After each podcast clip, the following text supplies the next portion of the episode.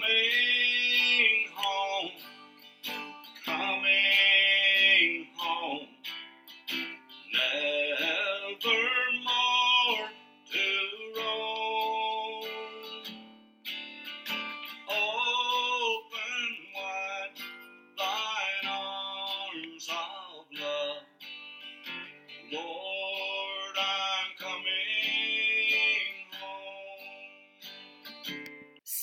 tingling greetings to every single one of you. Thank you so much for stopping by and making Paranormal Prowlers podcast part of your day. Those amazing tunes that just blessed your ears are, of course, courtesy of my friend, the lovely Bobby Mackey, and as always, I am your host, Tessa Morrow. You guys, it is fall. We are officially in fall. Best time of year. Yes! So, when I first moved to North Carolina, we wanted to do some exploring, and once a week we designated a day where we would go somewhere, and we got to see a lot of neat things that way. So, on one of our weekly trips, we went to go visit Moores Creek Battlefield, not too terribly far away from Wilmington, which is also a really cool place to go check out. The National Military Park was established back in June of 1926. Then, in September of 1980, it was redesignated as a national battlefield. A battle was fought here on these grounds between the Loyalists and the Patriots. No, no need for Brady to come back out of retirement again. This happened many moons ago, back in the early part of 1776. Now, this battle could easily be one of the shortest battles fought of all time. Some say that it lasted no longer than 10 minutes, but in reality, I believe it was closer to 30 minutes. Still, when you see some of the other battles and wars that went on and how long they lasted, like the Anglo French Wars going on for 706 and a half years. Oh my God.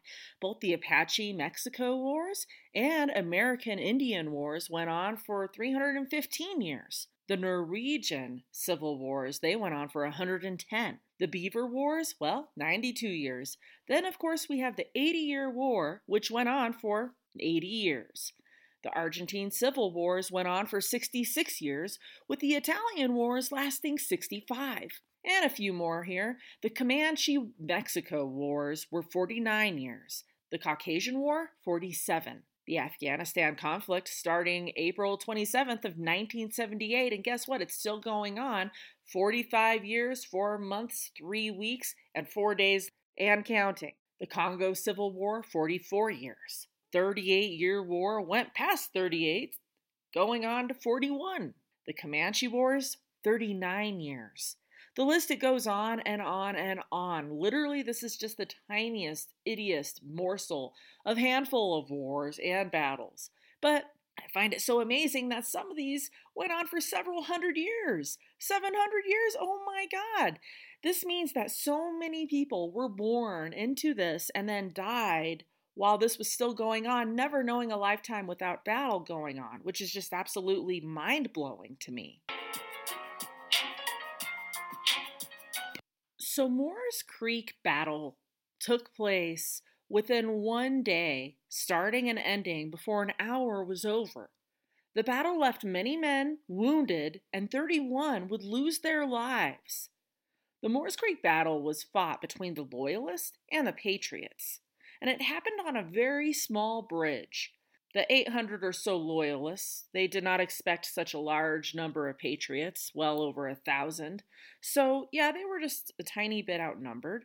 The Battle of the Morris Creek Bridge, along with the Battle of Sullivan's Island in South Carolina, just months apart from each other, were the actual first open conflicts of the American Revolution. Not only were the Loyalists outnumbered by the Patriots, but the Patriots, they had some tricks up their damn sleeves. They actually removed the planks from the bridge, and then they smeared the remains of the bridge in lard, making it quite difficult for the men to cross. Seems more like out of an episode of the Three Stooges. We're going to be paupers. Paupers. Are you kidding? We're not even married. Why don't you be quiet? Oh, think. Or I Love Lucy. not in an actual battle. Funny to watch on TV, but I'm sure if you're experiencing it firsthand when death is right around the corner, it's kind of like, okay, this is anything but funny. The Loyalists, feeling much like sitting ducks, then had to slowly walk across the bridge, single file, and this made them extremely easy targets. This battle is pretty amazing. To learn more, you should definitely go to the site itself because it is really phenomenal just being there in person. I, for one, just absolutely love going to places that I've never been before and just soaking in all the history and what have you.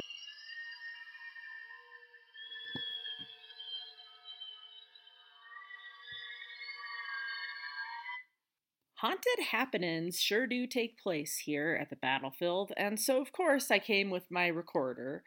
And when we went, it was mid January back in 2016, so not Colorado cold like I'm used to, but North Carolina still was a bit chilly, but not as bad, obviously. Now, when you go to Moores Creek, they have a museum that you can go and check out, which is really neat. And it also has a video to give you more detailed history of what exactly went down that February 27th back in 1776. Then, as soon as you walk out those doors, there's a path that you can go on, and it kind of just leads you to different sites and things. You're just surrounded by trees, and it's just so gorgeous out there for sure.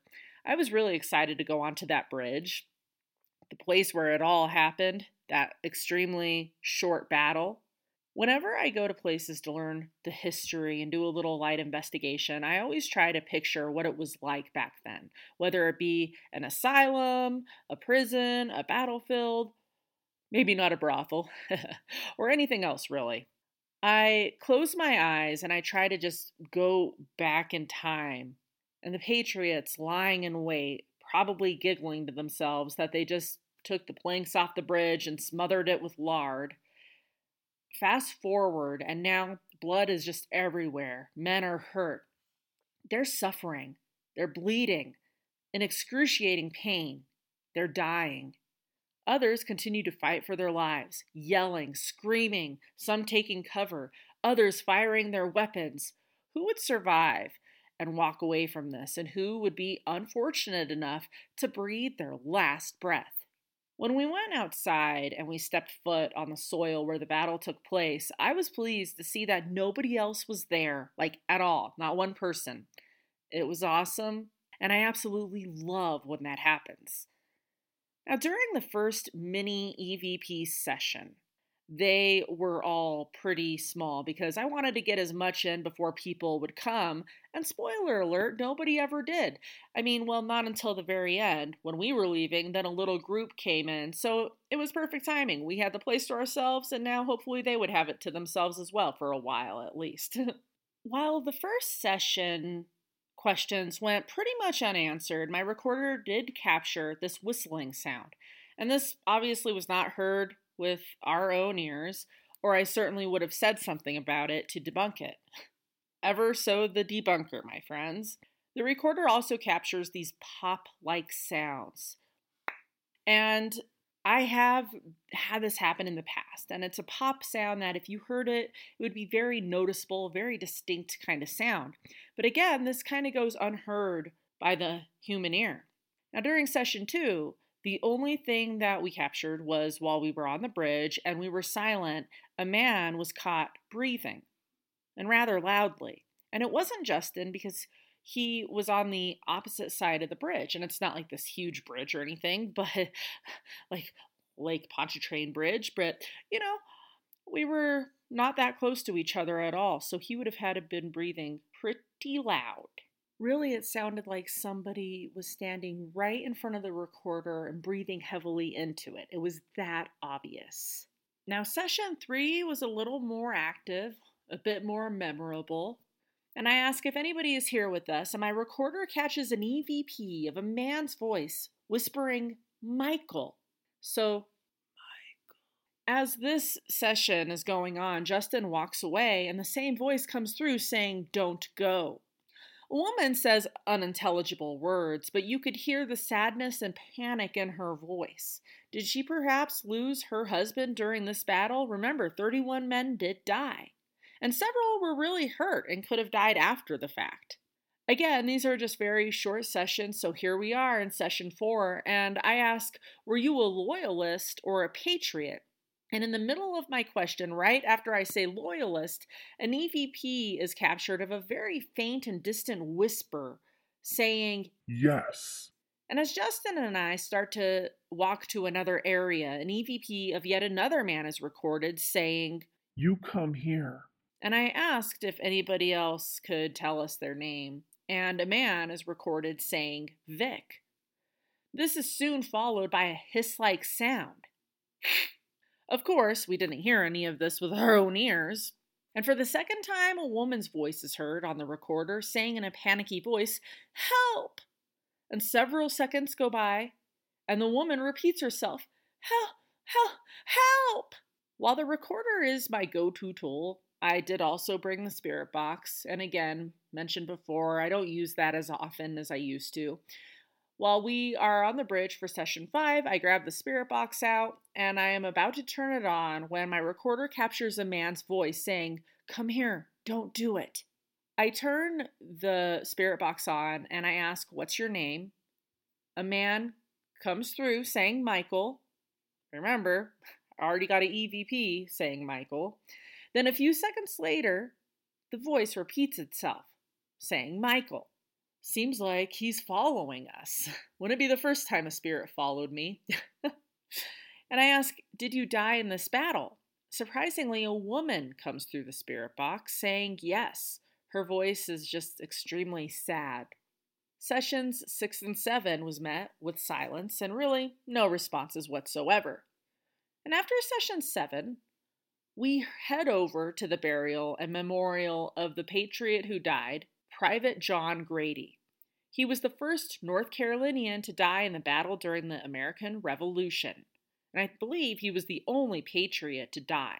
The spirit box is turned on and sweeping through the channels, and I asked, John Grady, can you say anything to us? At all. And for several seconds, there's absolutely nothing. No EVPs, no static, no voices, nothing. And I read the memorial that they have for him. I say, you know, it says you fell bravely fighting for your country, the first martyr and cause for freedom for North Carolina. And immediately afterwards, I experienced this just huge gust of wind passing through. And it was a pretty calm day, and as quickly as it came, it was gone. And suddenly, this amazing EVP from a man is recorded saying this You'll never run, you'll never know. And I ask, John Grady, can you tell me what you were? Were you a patriot or a loyalist? And while I didn't receive a verbal answer, a series of these unexplained pops are recorded. As usual, this goes unheard by us. I counted seven pops.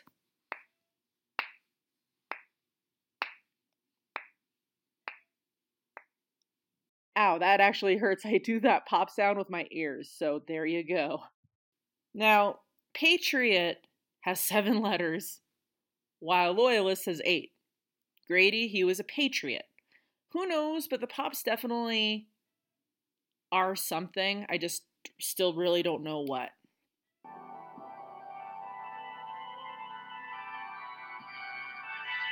I conduct one final mini session that being number nine. And at that time, we are at the Monument of Women. And I say, We are at the end of this tour. As I pause, we receive this EVP of a woman whispering, Yes. I continue speaking. We are at the Monument of Women. I was wondering if any heroic women are here with us right now.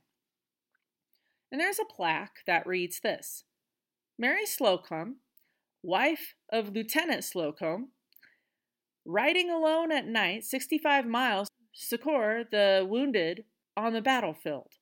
Her heroism places her very high on the pages of history and should awaken in successive generations true patriotism and love of country virtues. And as I read this, a woman's voice is caught on the recorder saying unintelligible words. The words come up between Mary and Slocumb. I asked Mary if she is there with us, and there's no verbal answer, but we do get a whistle. Then I feel that something, just, I feel like something's there. And I say, Are you here with me right now, Mary? Because I feel like I'm not alone. I then get this EVP of a man sounding like he's speaking under his breath, saying, Who are you? Who are you? And before I end this today, I just want to talk a little bit about Mary and the woman that she was. She was on a journey that night in 1776. She knew there was a good chance that her husband, Lieutenant Ezekiel Slocumb, would die during this battle. And it's sad that Mary, she has this horrible dream. The scene that laid before her was heartbreaking and it was gut wrenching. The battlefield, well, it is littered with bodies. Among those bodies, she comes upon the corpse of her husband. She wakes up screaming. Did she just experience a premonition of the Morris Creek battle? This deeply disturbed her, as it would anybody who would have a dream like that about their spouse, right? Just laying there all bloodied. And she leaves her child with the housemaid and she saddles up her loving horse and they head in the direction where her husband, along with close to 100 men, had traveled by foot a few days earlier. And it's said that as Mary gets closer to Morris Creek, she could hear the cannons going off in the nearby distance. But she continued on. She was on a mission, and nothing would stop her. Very much like her dream. No, scratch that. Her nightmare. As she walks onto the battlefield, she sees bodies strewn about. She then sees who she believes to be her husband. He's bloodied and he is motionless. She falls to her knees and mourns what she believes to be the death of her husband and the father of her child. She places the man's head onto her lap, and she looks deep into his eyes. And it is right then and there that she realizes this man is not her husband, and he is not dead. It turns out that this gentleman was a neighbor of theirs, so they were friends, she knew him, and he had joined her husband in battle. While he was still alive, it did not look good for him, but she tends to the man helping him with his wounds and his injuries. Lieutenant Slocumb, he eventually returns, and he is very much alive, and it is obvious, though, that he has been through battle. He is surprised to see his wife there on the field, but he's pleased that she's okay and they're reunited, and she is just so bloody happy to see that he is still very much alive and that perhaps this was just a bad dream. But when she walked onto that battlefield and she saw all of those bodies, it was just like what she saw in that vision. So, very, very interesting stuff for sure. Mary, she helped a lot of men that day, dressing their wounds, comforting them, being with them, and what have you. Are you planning a trip to North Carolina? More specifically the Wilmington area, I really sincerely recommend Moores Creek Battlefield, drenched with history, and it is so peaceful and beautiful out there. I definitely need to go back there at some point. This week's special city shoutouts go to Marrero, Louisiana, Inglewood, California, Pembroke Pines, Florida, Passaic, New Jersey, and Winsford, England.